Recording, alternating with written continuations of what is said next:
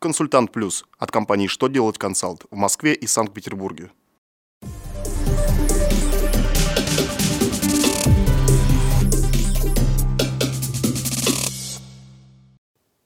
Добрый день! Для вас работает служба информации телеканала «Что делает ТВ» в студии Ольга Тихонова. В этом выпуске вы узнаете, что делать со счет фактуры при изменении цены из-за технической ошибки, какие правила действуют при отказе заемщика от страховки, зачтет ли соцстрах пособие, если в больничном листке есть ошибки. Итак, о самом главном по порядку –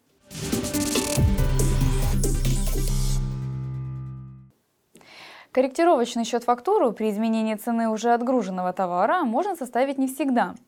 Минфин сообщил, что если цена отгруженного товара изменилась из-за технической ошибки, и у поставщика нет документов, которые бы подтверждали согласие покупателя на такое изменение, то корректировочный счет фактуру поставщик выставить не может. В этом случае потребуется составить исправленный документ – Корректировочный счет фактуру можно составить только в том случае, если у поставщика имеется договор, соглашение или другая первичная документация, подтверждающая, что покупатель согласен на корректировку стоимости из-за изменения цены или количества товара.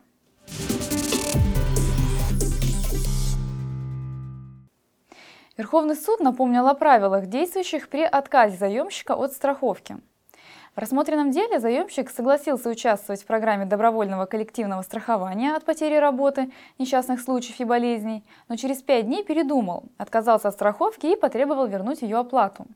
При этом банк отказался возвращать деньги, так как стороны согласовали, что при отказе от страховки ее стоимость не вернут. Верховный суд напомнил, что договор добровольного страхования подчиняется установленным Центробанком правилам и принял сторону заемщика. На момент, когда заключался договор, страховую премию должны были вернуть при отказе от страховки в течение пяти дней. Сейчас этот срок составляет 14 дней.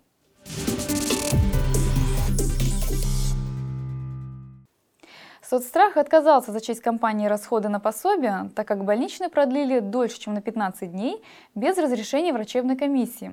В больничном листке не совпадали даты выдачи больничного и освобождения от работы.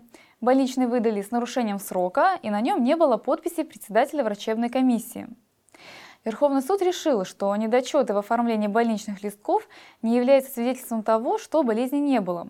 Также эти неточности не оказывают влияния на информацию, важную для принятия к зачету расходов на обязательное соцстрахование, сами по себе незначительны, и их можно устранить. Помимо этого, суд напомнил, что за нарушение в порядке выдачи больничных листков ответственность возлагается не на работодателя пациента, а на выдающую листки нетрудоспособности медорганизацию – Исходя из этого, суд решил, что расходы на пособие по такому больничному нужно зачесть.